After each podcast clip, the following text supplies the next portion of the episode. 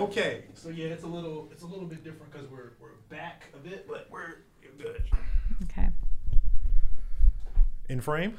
I, I'm there. You learn a new term today. All right, so yeah, just move the mic up to your face, and you can move the mic anywhere you want to. You're, Okay. you're free to, yeah, it, you can ba- basically just not break it, Okay. so it's it's fine. All right, that's fine. Okay, greetings, hello, how goes it? This is the Cube LA podcast. I know I haven't done an episode in a few weeks. My apologies. As a heads up, uh, the last interview of the year will be with Dr. Donald Brown. We will discuss the connection between mental health and our current justice system. I'm very excited for that episode. Uh, and speaking of excited, I'm excited for today. I have with me Sarah Godoy. Am I saying your last name properly? Yeah. starting off the interview strong. Started off strong. Okay. I don't have any other updates, so we can just dive right into the show. Are you ready to begin? Let's do it. Okay.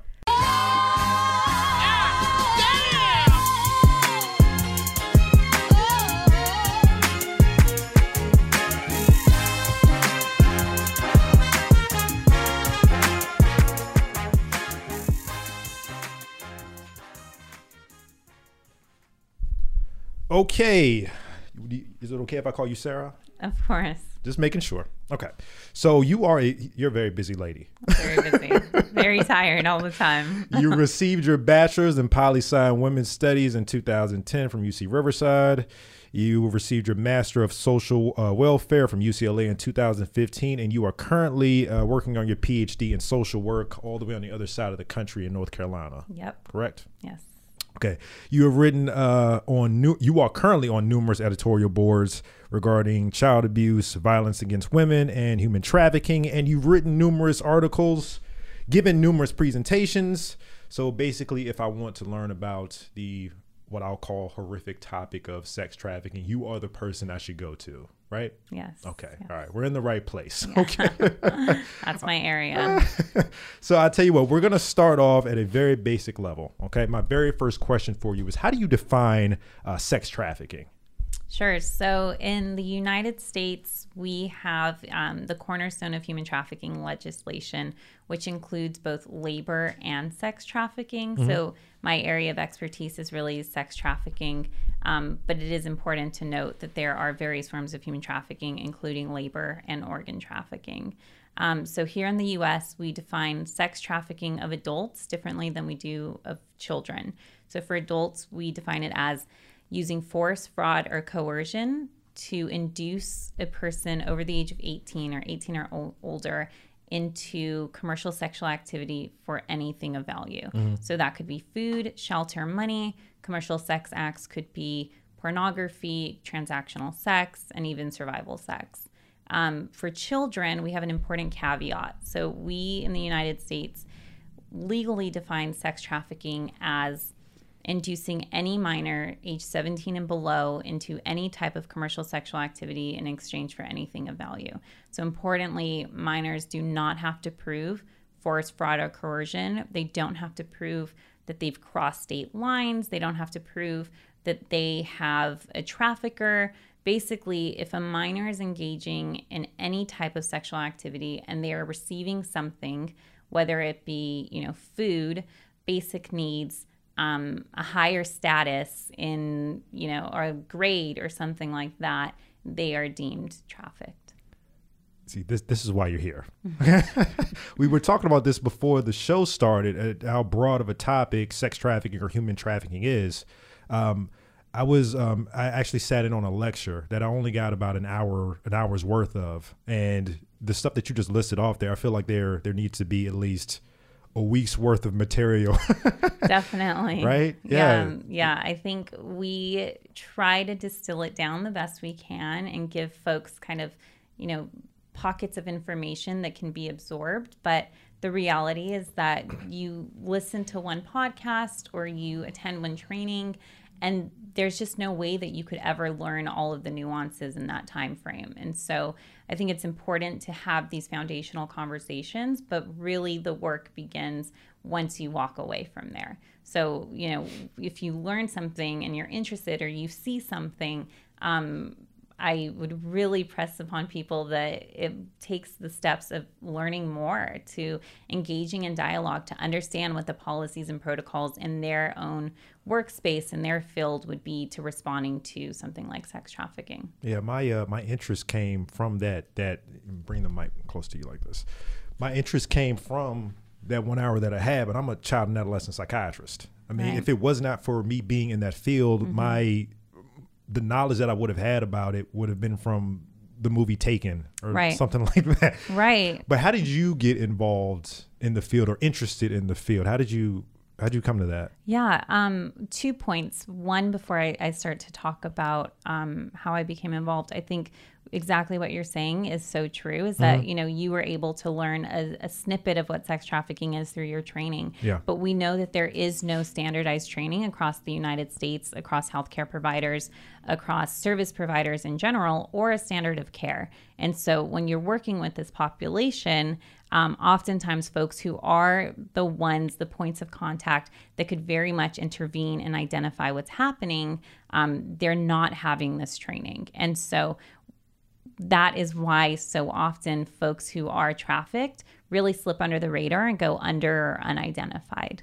Um, so I think it's really important that we develop standards of training and standards of care so that folks, especially healthcare system folks, uh, child welfare, juvenile justice, judici- judicial system, all of these systems where these folks are intersecting um, need to have more conversations, more at appropriate trainings, and again, that standard of care. So even though it's a very broad and actually large problem and topic, people know very little about it. definitely and and you might know something you might suspect something but oftentimes service providers say that they feel ill-equipped to make a referral or to even call it sex trafficking even if those indicators and signs are very clearly there um, but yeah so i entered the field in 2014 i was very privileged to be selected to do an international internship in uh, grad school at ucla and i went to India, and we had a connection with the University of Delhi.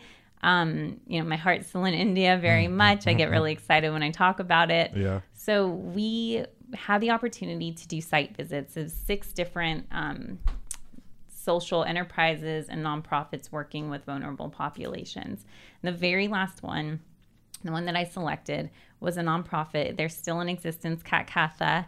Um, they do really important work, and they're really the only nonprofit in the red light district in Delhi, India. And so they provide services both to the women who are in brothels, most of whom were sex trafficked into those positions, um, and their children who live alongside them in the brothels. And so, um, you know, I was in India over a summer and every day we would trek to the brothels and we would go to this nonprofit. And and I remember thinking, um, you know, I in undergrad I founded a feminist club, very active, very much wanted to work against violence against women, um, and did a lot of consciousness raising events and, and really felt like I had a lot of agency. And then I would step off the metro and I would walk in this place where I couldn't look men in the eyes.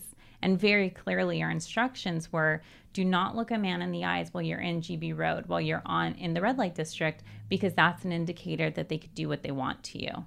And there was this fear because these sex buyers were Really? there to buy sex. And so, being the only nonprofit in the area, we had to also take precautions, right? And so we had to abide by their social policy and their codes. And so we would go to the brothels and we would do these visits. And I remember staring at the floor and staring at the ceiling because I couldn't look men in the eyes. Right. And there was one time in particular where, um, I mean, there's a couple of times that really call out to me, but there was this one time where this trafficker, this this pimp, quote unquote, um, he was talking to a, one of the little girls who we basically like did English classes and some, you know, arts and crafts and, and different types of um, activities with the youth. And so this one little girl, she was about nine years old, and he's asking her a question. And I couldn't understand because they were speaking Hindi. And he he touches her face And the way that he looked at her looked like he wanted to eat her. Nine was my old? thought. I said to one of the one of the fellow interns, I said, "What are they talking about right now? Can you hear?" Yeah. He spoke English and he said, "He's asking where another little girl is, a little girl who's only 5 years old." And I said, "Why does he want to know where the 5 like where she is? She's 5 years old. What would he have to do with her?" Hmm. And so, and you know, they are a community and they're a network in some way, right? So because those quote unquote pimps go in and out of the brothels and those kids live there. So as their moms are engaging in commercial sex, those children are going in and out of the brothels because those are their homes. And so I just remember thinking, you know, the way I I I felt powerlessness in those scenarios and I, but then at the same time i remembered thinking like but i get to walk away and i get to feel safe. Mm-hmm. I get to go to an air conditioned airbnb and i'm only taking a metro there. My life isn't living in these places. And and you know if i don't dedicate the rest of my life to serving folks kids like this women who are dealing with these things to raising awareness that i'm not doing what i'm supposed to be doing you know? And so that happens. Um, it was a really emotional summer. And then I come back and I work with kids in Los Angeles. And these kids bought and sold throughout the US, born in the United States, um, part of the juvenile justice system, part of the child welfare system, accessing services through a local LA based nonprofit called Saving Innocence. And, you know, again, it's like these really horrific, heartbreaking stories. Um, and all throughout all of it i you know if i zoom out and take a look at at those experiences i really was most um, struck by the resilience and also the amount of like hope that existed. Even in this darkness and even in a lot of really evil you know scenarios that you hear about but these kids like encouraging each other. Like no be happy. It's okay. It's going to be okay. You already lived through the worst. You're going to be okay you know? And so i think that you know when you have the opportunity to sit face to face and to you know be in this position with children minors who have already lived through more than you can ever even dream of um it's really it just like sparks something Yeah, I don't know. I can see it. wants and need to do more I can see it. People, you know, you might be listening at home, so you can't see it, but your face kind of lit up when you started talking about India, when you started talking about helping people. No, that's uh, no, I can understand. You were sort of in the environment that that where you would be touched in that manner. Yeah, yeah. So you described somewhere other than the United States, and I actually think that people in the United States have this issue with imagining other places outside of the United Right. States. We actually have an issue imagining places in the United States Mm-hmm. that are outside of our own outside of our own atmosphere, personal Right. atmosphere. right Do you feel that um, the people of the United States that are not involved in these situations, do you do you feel as though we're all taking it seriously, or that we that we? How do you feel that we're approaching people that are in situations like you just described?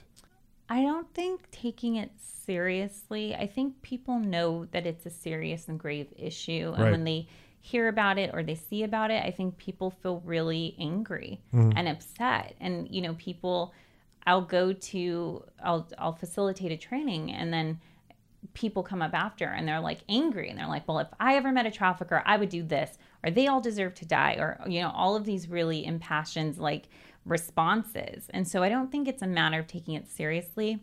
I think it's a matter of knowing and understanding that it's just, it's more prevalent than what we think it is.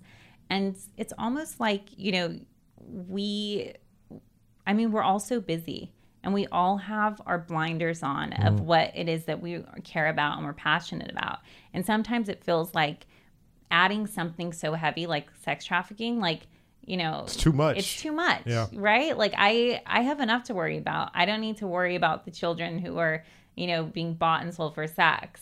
But in another country. in another country. Yeah. But, you know, it is very much here. And oftentimes we see it, we see indicators, and we have this response of, you know, my stomach turns, something's uneasy, but I don't know what it is. You know, and so I think that having just a little bit of information and taking action, not, you know, being the person that intervenes, but trying to get folks involved who are in a position to help, I think is really important and critical because it is here. It is in every community in the United States. It doesn't matter if it's a rural community, an urban community, it doesn't matter where you are, it doesn't matter. You know, there are folks who are more vulnerable to exploitation, but we know that really it crosses socioeconomic lines and it crosses races and cultures. Exploitation, unfortunately, is embedded in every you know place in this country in this world. There's no immune community from it. Yeah. and so it might look and it does look different you know depending on where you are it's going to look very different. Um, but it doesn't mean that it doesn't exist. It just means that we probably don't know what we're looking at and I imagine that that happens quite a bit in mm-hmm. doctors' offices and yeah, yeah, yeah. I mean, I think we don't understand the importance when if we think about service providers, the importance of trauma informed care. And you know, oftentimes and you know, if we think about the healthcare professionals or doctors in particular, it's typically historically very paternalistic right? And so it's like, well, the doctor says, and you follow the orders, and they're just going to do what they have to do, and you have to comply. But we know that people with trauma, with histories of trauma, with histories of sexual abuse, you know, they're also going to react in a way. And oftentimes, when a, a young person who's been exploited then reacts to someone who's not employing trauma informed approaches, they're then deemed as, well, they're just difficult to work with or they don't want help. Um, but really, you know, from the standpoint of the person who is the service provider, it's it really the onus should fall on them, right? The onus should fall on the person who is being paid to provide the service and is being trained to provide the service, and not someone who has had for probably their whole life have had this continuum of abuse, and now they have to sit and just kind of comply. Um, but in terms of you know also just seeing these indicators of like like when i saw that that man touch this child's face for me it was like whoa there's no boundaries mm. here like i mean i'm standing in a brothel but it didn't have to be in a brothel it could have very it could have been anywhere right like we often see these broken boundaries and folks just kind of look away right mm. but one of the biggest antecedents to sex trafficking, or one of the most common and well documented, is childhood sexual abuse. Mm. And so, seeing some of these indicators early on are really important. Mm. Yeah. Um, again, I, I, keep going back to this: the training. You know, not having enough training to recognize it, but also being able to approach the patient mm-hmm. in a proper way. Right. That's also a barrier to patients actually asking for assistance. Mm-hmm. Would you agree with that? We shouldn't expect for people to just ask for help, mm-hmm. because oftentimes folks who are exploited are trained to not ask for help. They're trained that everyone around them just wants the worst for them, especially if they have a trafficker. You know the trafficker will instill this fear this omnipotent presence of you know i am everything. I'm taking care of you and they just want to hurt you. They're going to take you away. They're going to put you in a system that doesn't care about you. You know all of these things where folks are really you know scared to ask for help scared for their life. It's a self-preservation tactic also right? Like some of the things that um, these folks are encountering you know the, it could be the best psychiatrist and they still wouldn't feel like they're able to disclose. And so I think also recognizing like it's the training, but also recognizing like some folks aren't at the place where they really feel like they are safe or they just have so much else happening at the same time that you know traffickers are very real like they could put a green light out on you and you could be dead the next day and so, could you clarify what green light? Green light. So means? just like basically saying that anyone and, and anyone and everyone could do whatever they want to that person. Okay. Um, you know, like lighting people on fire, that happens. Shooting people, that happens, right? Killing people. And so there's all of that to say violence is also a very real part of it. Mm.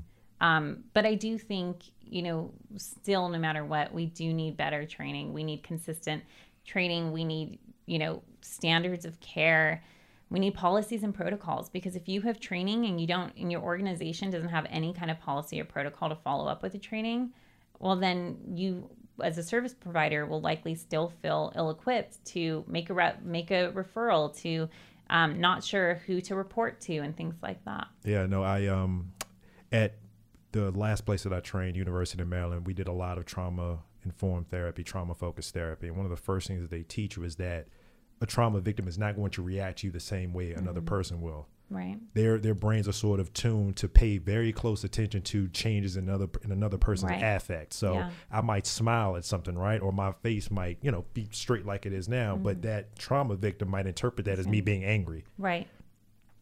Yeah. Yeah. Yeah. I think also um, one thing I've learned in working with youth is they will only tell you what they think that you can handle. And so they might have, you know, a really horrific story, but only give you bits and pieces because of your response to them. And so that's also really important, you know, as a researcher when doing interviews and focus groups, making sure that we have, you know, an environment where folks feel comfortable, where we're not shutting someone down because our responses are like, wow, that's the worst thing ever. When for them, they're like, well, I haven't even gotten to the worst part of the story yet. That was only the introduction. And now I feel like I can't tell you how bad it actually was. So you have to feel you have to feel comfortable with that person in order to open up to them. Oh, for sure. Yeah. Which is, I think, really tricky as a researcher. I mean, how do you build rapport so quickly that folks are able to um, really open up in an hour interview and give you information, right? And so I think um, I'm there's a lot I could say about that, but it, it is really tricky. Yeah, no, it's it's tough, and I feel comfortable talking to trauma victims. I worked in Baltimore, and I, I think that is one of those cities that's pretty high up on the list of places where people get trafficked. Um, so I, I am very concerned, which is one reason why I wanted to talk to you about this with how many people that don't have any experience at all. I mean, I feel like again, there's a lot of things that get missed. Right. I feel like, you know, and not to be like the alarmist, like everyone should be freaking out and everyone should be worried, but like every community should be aware that it is a part of your community.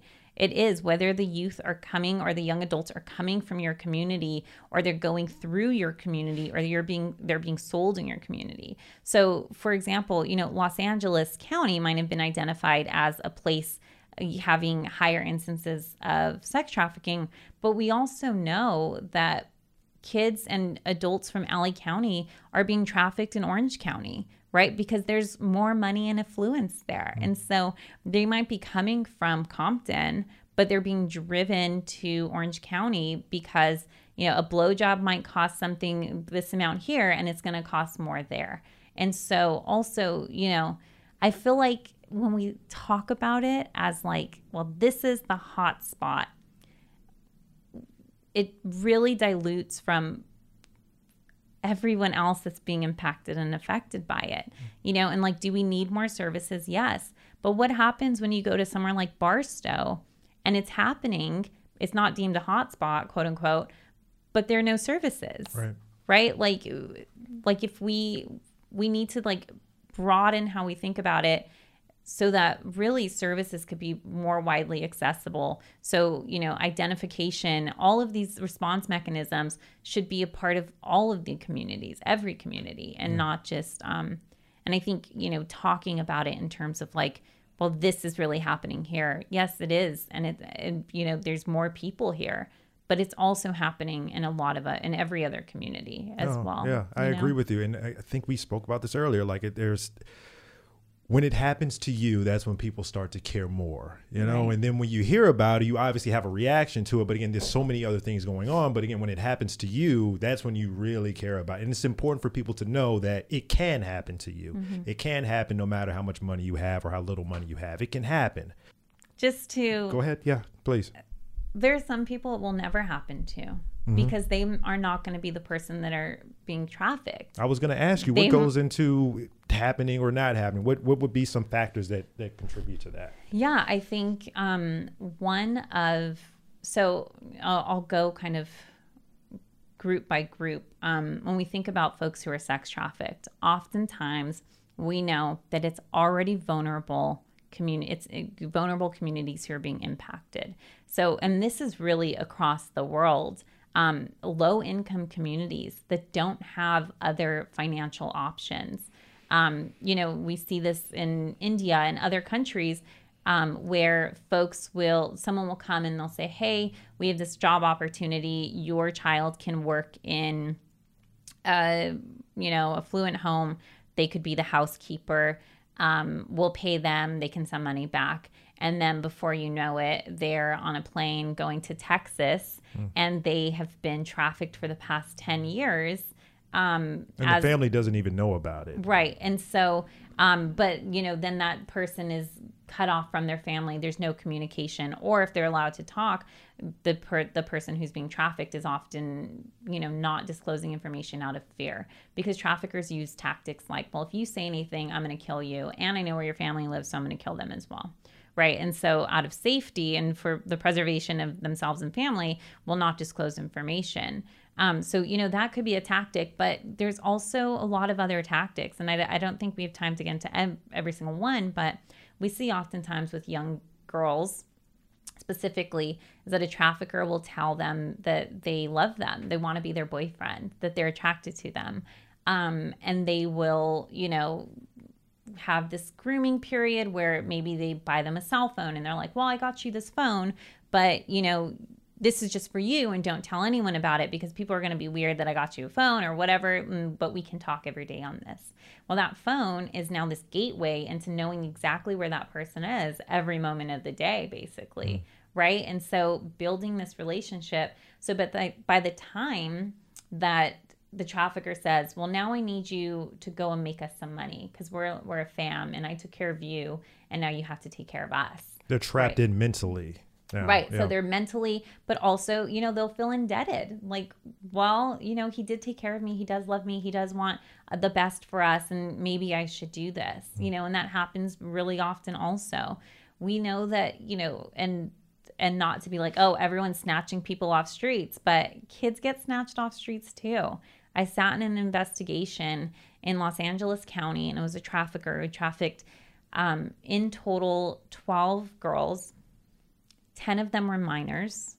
One of them was 18, one of them was 19. One of them was the 19 year old was pregnant, clearly had signs of Stockholm syndrome. So, like a trauma bonding, mm. was in love with the, the trafficker. Three of them were 10 years old. And when the investigating officer said, Well, how do you know that these are children? Because, well, first of all, he's like, You're a pedophile because you snatch them off the street and then you sodomize every single one of them. But how do you know that they are children? Because if you're driving down the street, you only have one chance to pull a kid who's probably not going to be able to physically fight you back. But mm. if you get a short adult, maybe they could like take you, you know? Right, right. And so it took a long time until he answered, but he finally said it was because of the tan pants. And he was specifically saying that he was looking around the local middle school or elementary school where they had school uniforms. And so oh. he was, you know, scoping out those environments and then taking those kids off the street. And so, you know, that's one scenario. But also, I worked with a young girl who said her trafficker literally, she was walking home from school and the trafficker said, Hey, you look hungry. Are you hungry? And she's like, Yeah, I'm kind of hungry. You know, it's after school. And he's like, Oh, if you get in the car, I'll take you to McDonald's. Hmm. Literally bought her a $1 cheeseburger and trafficked her. And she was like, I got trafficked for a cheeseburger. And when I met her, she was like 16 years old and already a survivor. Right. And she so, was snatched at what age? Um, I don't know exactly, but years before. I'm not sure. Okay. To be honest, yeah, yeah. I don't know. Like, I mean, that's another thing. Oftentimes, when you do work with these young folks, or even when you do research, you're not asking them for their whole life story, right? Right, because that that's probably not within the purview of what you're doing um, with them. Sorry to interrupt. I did ask for a reason, but keep going. You were telling me that she's 16 years old. She just realized she had been trafficked over a cheeseburger. So I interrupted. Go on. Yeah. So, you know, those are just some of the ways that it happens. Um, we see predominantly people trafficked across, you know, especially in Los Angeles County, but really across the US are going to be youth of color. So right now I'm working on um, a paper and we're, you know, looking at data and, and already published data. And the number one identified person served in some in specialty courts that we've identified with empirical data are African American girls. And so we see an overrepresentation of youth of color, not only in systems of systems like the child welfare system and the juvenile justice system, which are often both predecessors to and results of being trafficked. But we see that these young people are then being exploited. And so, um, you know, youth are particularly vulnerable, often naive because of naivety, um, maybe having unstable homes, having a history of homelessness or running away from home because of trauma or abuse happening within the home. Um, we see that you know a lot of a lot of risk factors, which really are, make for the perfect storm for a trafficker to then you know come on in and say, well, I can take care of you. Um, if you you know stay with me, then you'll have shelter, you'll have warmth, you'll have you know someone who cares about you, and then the next thing you know, they're like being sold online for sex or in the streets. Yeah. Um, I don't know if that answers your question. It answered my question. That you you actually gave me about three or four other ones, but something stood out to me. You described the the, the man that was targeting kids Mm-hmm. because of the pants that they had. What's scary about that, for me at least, is that I think the general public has this idea of people who would do something like this is this maniac that Mm-hmm. just walks around. He looks crazy. Looks like looks like someone you could like point out out of a group, but that's not the case. right. These Right. people are sociopath. You can't identify them just by looking at them. Right. A lot of times they seem pretty normal and they are actually pretty intelligent when it comes Right. to making a connection with someone Absolutely. that they're trying to target. Absolutely. Um, yeah, I think that's exactly right. There's no one profile of a trafficker because there's different types of traffickers. But really, you know, one thing that is very clear is that traffickers across the board lack empathy, right? Because they are forcing someone or coercing or manipulating or inducing someone to perform sexual acts for their oftentimes financial benefit right. but their actual sociodemographic profiles really run the gamut. So it could be a mother who has a drug addiction, and you know we hear about this in the news. A mother takes her two children to a five-year-old and a, a you know three-year-old to go and have sex with her drug dealer so that she can get drugs.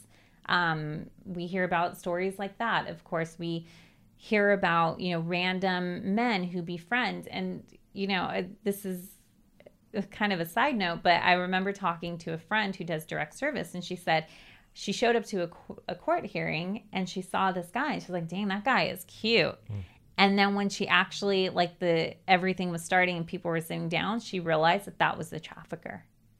And so you know it's not this weird like in a you know sociopath who's like in this dark dungeon and people will obviously clearly know that there's something wrong with that person you know? It, it really could be their profile could be anyone. I think unfortunately and and we didn't talk about language but i'll bring it up in a little bit i really don't like using the term pimp when we talk about a trafficker because it automatically forces people to think that a all traffickers are black men. And we know that that's not true. Hmm. But we know also that federally federal cases oftentimes are going to prosecute black men more often. And so again you know racism, juvenile justice, criminal justice, all these systems that are inherently and systemically racist, oftentimes we also see that narrative of like all traffickers are quote unquote pimps and all pimps are black men. And that's also not true, right? Because a, a trafficker could be a female. I mean, mostly they are men, but it could be a, a female, a woman, could be a transgender folk, folks. It could be um, really any type of composition and identity of a person. Yeah, I mean, this is where education comes into play. I mean, if you just watch, I don't know, TV, Mm-hmm. movies, you'll see that image of a pimp and you'll see a black, an African American man. I mean, maybe 20 years ago, he would be dressed, 30 years ago, he would be dressed in a bright suit or something. And that's what you, that's what you connect. But it's so much deeper than that, is what Mm-hmm. you're saying. Yeah, and I think, you know, if we only see traffickers as black men, then we're lazy because that's a- inaccurate representation. Um, and, you know, it's really steeped in racism. Like, we need to look beyond that because a lot of traffickers are white, also. They are, you know, of different races and ethnicities, um, and also sex buyers. I think that I've we don't talk about sex buyers enough. But honestly, like sex buyers drive this market. They, They they, the they wouldn't they wouldn't be an industry if there weren't people buying it, right? Right. Yeah. And so, and you know, we hear this, I, I hate to say this, but people say all the time, oh, it's a basic supply and demand type of thing. I don't like to distill it down to that because it's people's lives. Um, but the reality is that, you know, sex buyers are the people who are online looking to buy sex, driving around on their lunch breaks looking for people standing in the streets, right? And they're not often asking if the person that they're buying sex from or a blowjob from is consenting, right? Like consent isn't part of the conversation, whatever.